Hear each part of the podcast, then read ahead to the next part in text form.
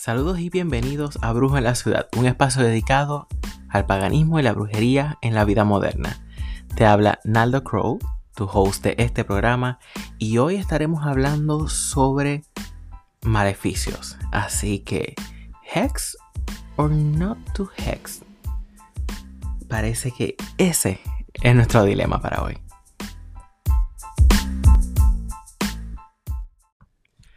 Las maldiciones o maleficios han sido parte de los trabajos populares de las brujas desde el principio de los tiempos. Ha sido la acusación más común y la práctica que más miedo le da a los simples mortales. Con la llegada del neopaganismo y la famosa ley de tres, muchas brujas alegan que no son parte de los trabajos mágicos de las brujas. Pero realmente ¿Las brujas hacen maleficios? ¿Las brujas crean hexes o no? Creo que hoy vamos a echarle un vistazo a esta parte de la brujería y vamos a ver a qué concluimos con todo esto. Los famosos hexes o maleficios, como lo podemos traducir en español, son trabajos mágicos que utilizan energías densas con el objetivo de crear cambios en la suerte o en la buena aventura de una persona, de una ciudad, de toda una familia, una estirpe. Son trabajos mágicos que pueden hacer uso de daimones, espíritus elementales, lochi o hasta podemos solicitar la ayuda de diferentes dioses para que nos asistan al realizar este daño o este cambio de suerte hacia una persona, una ciudad o toda una familia. Por lo general se hacen utilizando las energías del reino bajo o del inframundo. Por eso es que te digo que obviamente utiliza las energías densas. Los objetivos pueden estar entre cobrar venganza, eh, pagar una deuda, hacer justicia que no fue alcanzada a través de los medios del hombre y claro, podemos crear hasta maleficios que tengan que ver con el amor. Los hexes pueden realizarse sea que recitemos palabras bajo una concentración fuerte de energía como un ataque de ira, bajo coraje, o podemos realizar complicados rituales que pueden ser realizados tanto en nuestro plano material como podemos elevarlo hacia otros planos. Así que puede ser tan simple o tan complejo de acuerdo a el objetivo y la concentración de energía que necesite para manifestarlo. Y aunque para muchos es un tabú, para otros es una limitación de la bruja. Realmente las brujas sí realizamos maleficios, sí realizamos maldiciones. Y sé que este tema es bien controversial. Claro, por lo mismo que te acabo de mencionar, de la llegada de la nueva era y la ley de tres. Pero sí, las brujas realizan hexes. Y eso es una realidad. No importa lo que quieran hacerte creer. Ahora bien, claro va a estar que para nosotros saber sobre los hexes, los maleficios o maldiciones, podemos tocar un poco el tema del código de ética. En la brujería no hay regla, no hay doctrina, es una práctica y por lo tanto se rige de acuerdo al concepto individual de cada bruja, ante lo que entiende que es correcto o lo que no es correcto. La brujería se rige bajo un código deontológico que crea la propia bruja ante su propia práctica y nadie puede influir en eso ni nadie puede decirte que está bien y que no. Porque de nuevo, es un asunto subjetivo, es individual y cada uno de nosotros entendemos qué debemos o no debemos hacer dentro de nuestra brujería. Pero, Por ejemplo, la estrellería, que es la base que yo utilizo dentro de mi práctica, te dice que la bruja no debe dañar, ni mucho menos tentar con la vida de ningún ser vivo que sea inocente. So, no se debe de hacer daño al inocente. Pero ¿qué ocurre con, con, esta, con esta sugerencia que nos da la estrellería? Para la inocencia es exactamente otra situación subjetiva. Porque cualquier persona pierde su inocencia a la vez que hace enojar a una bruja. Así que si una bruja se siente amenazada o fue dañada con anticipación, obvio que ya se perdió la inocencia y la bruja tiene todo el derecho de defenderse y que el castigo que ejerza sea acorde al daño que la bruja ha recibido, ¿ok?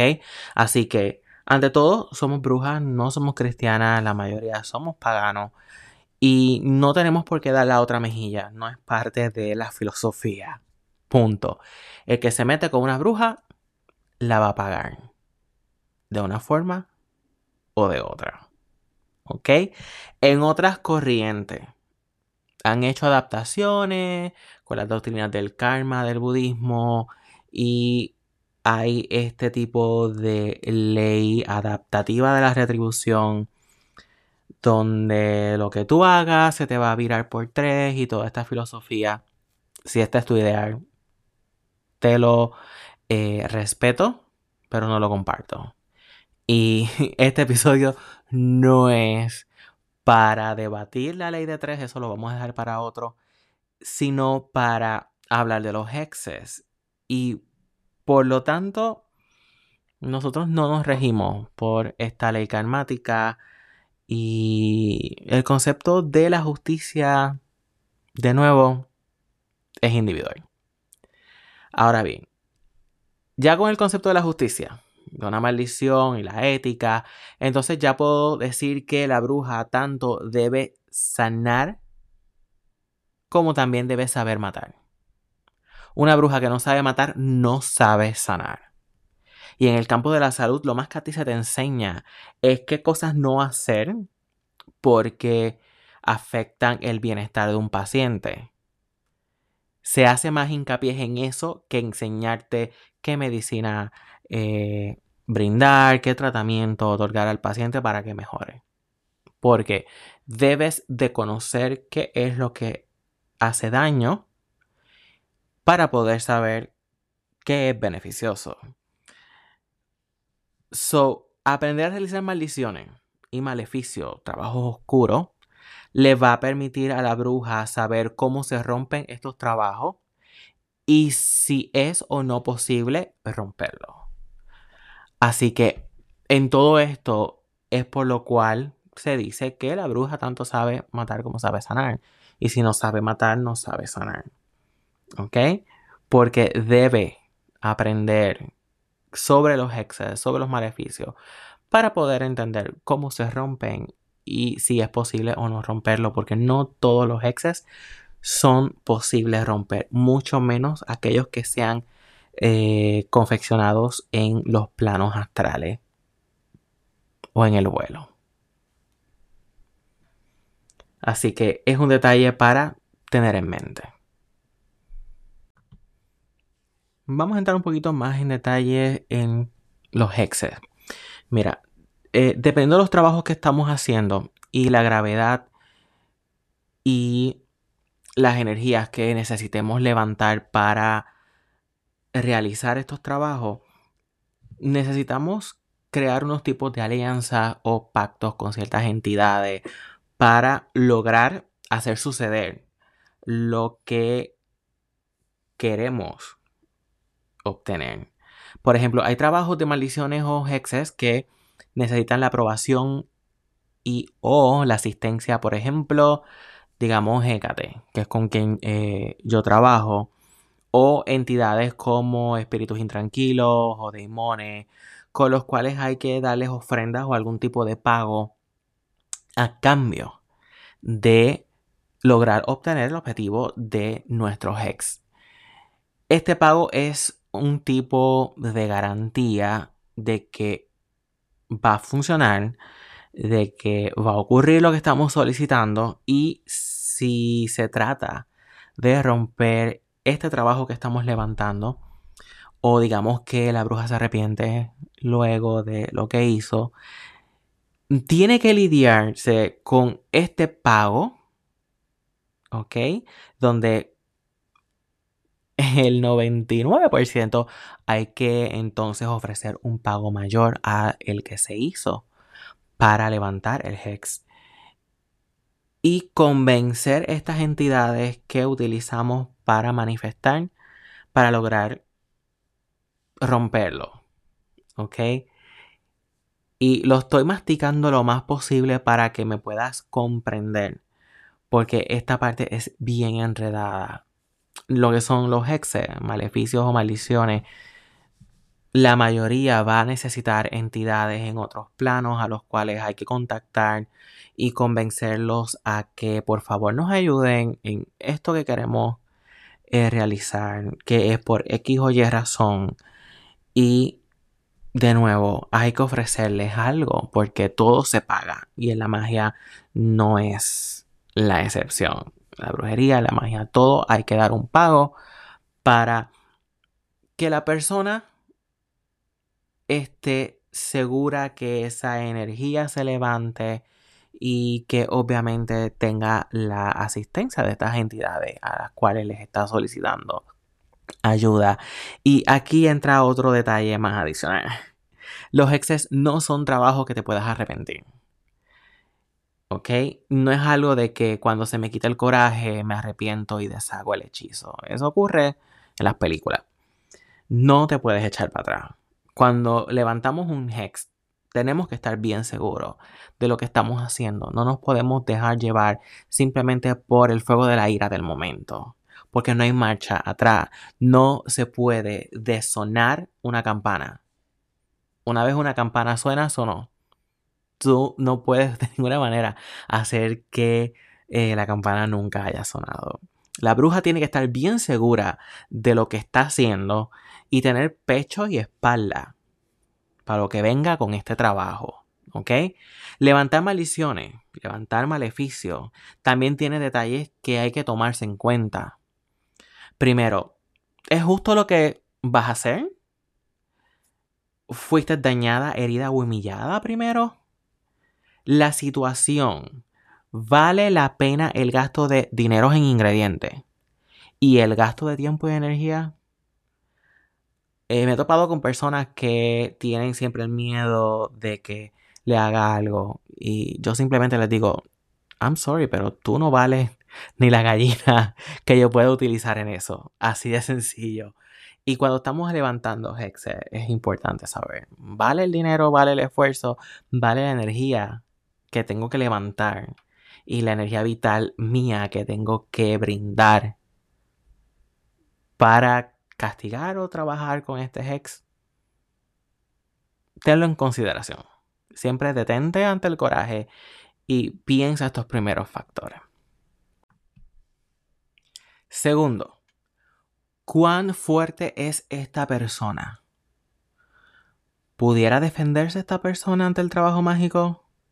Y aquí entro el por qué dijo ahorita que tienes que tener pecho y espalda. Es totalmente imbécil levantar un ataque ante una persona que sea más fuerte que tú y que se pueda defender. so, lo primero que nosotros tenemos que tener en consideración es que no se supone que brujas se estén atacando entre ellas. Primero porque tenemos una conexión y un vínculo energético, porque todos somos brujos, todos estamos practicando eh, y manipulando lo que son las energías y el Newman.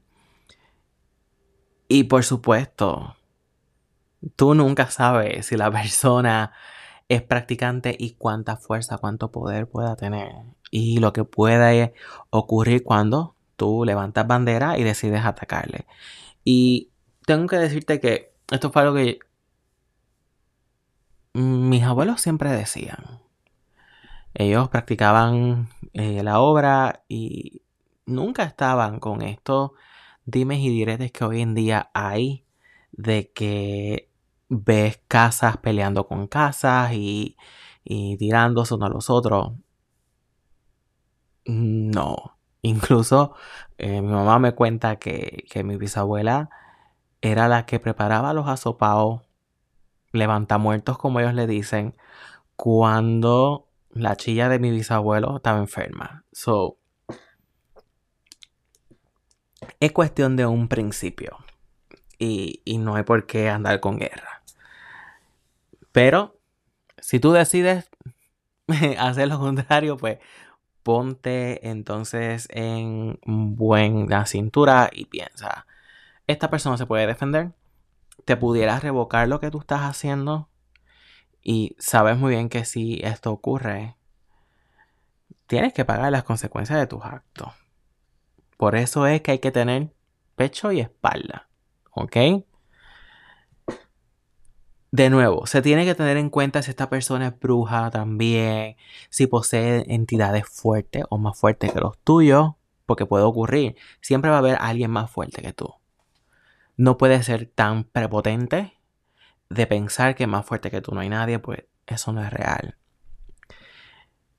Y si esta persona tiene algún tipo de resguardo o protección que pueda contrarrestar el hex que tú estás enviando. ¿Ok? No debes de levantar una guerra que no puedes ganar. So, cuando tú vas a levantar un hex, tú tienes que estar bien segura, bien seguro de que tú puedes ganar. Esto es así. Cuando tú estás jugando ajedrez, tú juegas tu juego y el de tu compañero y tú no mueves una ficha sin tú saber qué es lo que va a ocurrir después y qué consecuencias tiene el tú mover esa ficha. Porque tienes que proteger la reina y tienes que proteger el rey dentro de tu tablero. Y aunque a veces haya que sacrificar a la reina para salvar al rey, porque es el principal del juego, esto no quiere decir que vas a sacrificar a la reina todo el tiempo o desde el principio. ¿Ok? Espero que hayas entendido de qué estamos hablando. Tercero, tu conciencia es lo suficientemente fuerte para lidiar con el hecho de que algo le suceda a esta persona y cuán lejos eres capaz de llegar. ¿Mm?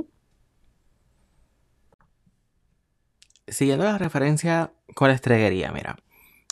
En la estreguería también se dice que la peor bruja es aquella que es capaz de poner una vida como pago para someter su voluntad.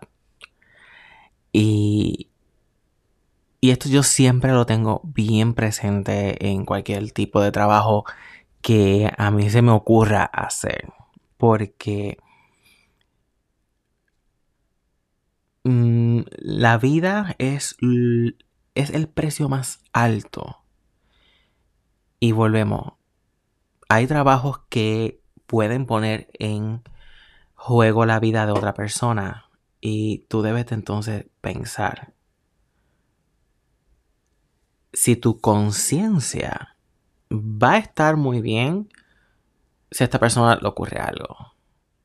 Y quiero que sepa que si eres capaz de someter una vida para someter tu voluntad, si tú eres capaz, en buen español, de matar una persona con brujería para obtener lo que tú quieres,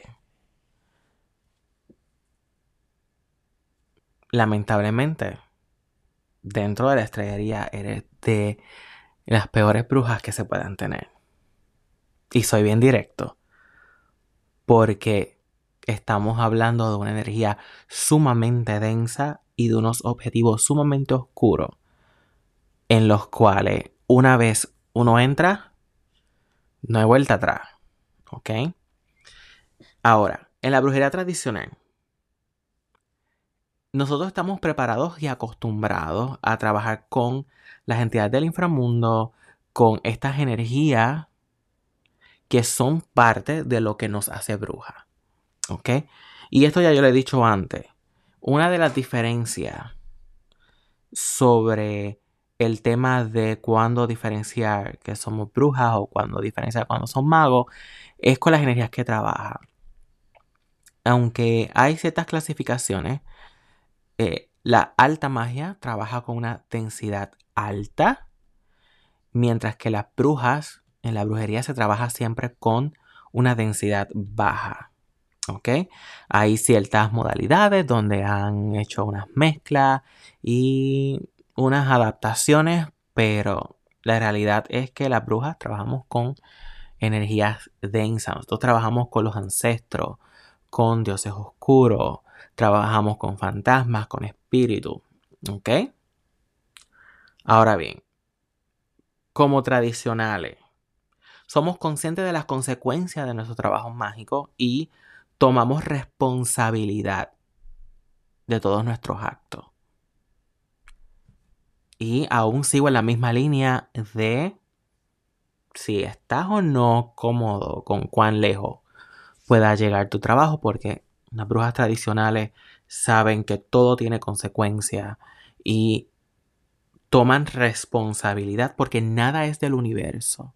Nada ocurrió porque eh, es reciprocidad de todo lo que yo hago. No. Nosotros creemos en causa y efecto. Todos nuestros actos causan un efecto y nosotros tenemos que ser responsables de esas consecuencias. Y cuando se levanta una maldición es porque esta persona ha sido analizada con detenimiento y sus actos han sido analizados detenidamente y obviamente este hex, este maleficio es justo y necesario.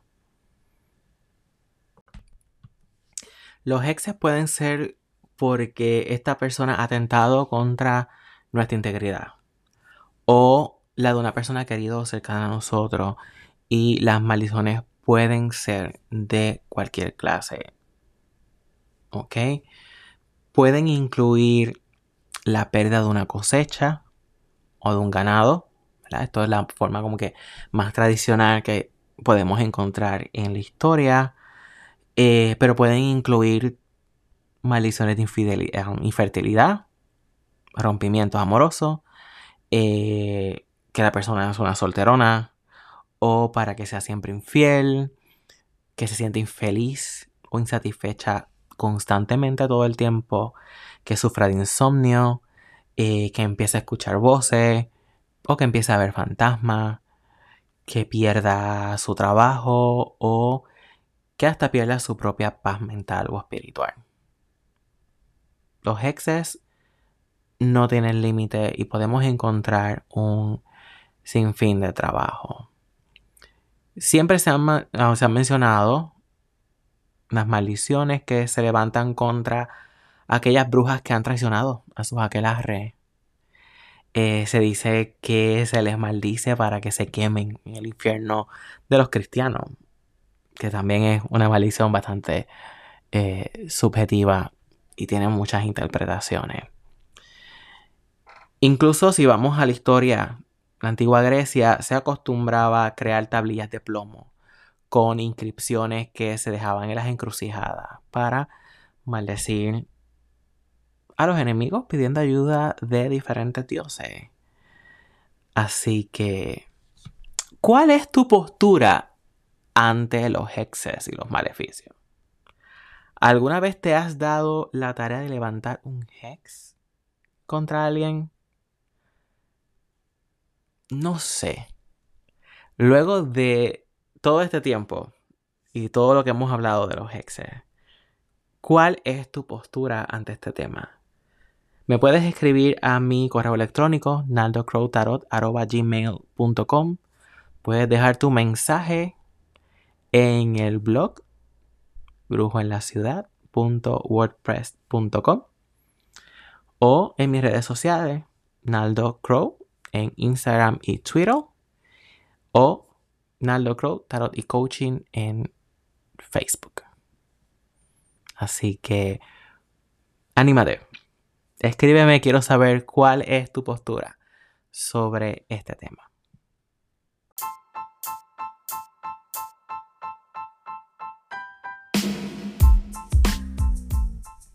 Una vez más, gracias por sintonizar Brujo en la Ciudad. Te habló Naldo Crow. el host de este programa, y ya nos estaremos encontrando muy, muy pronto con otro tema sobre brujería y paganismo que de seguro te va a gustar. Un abrazo del cuervo.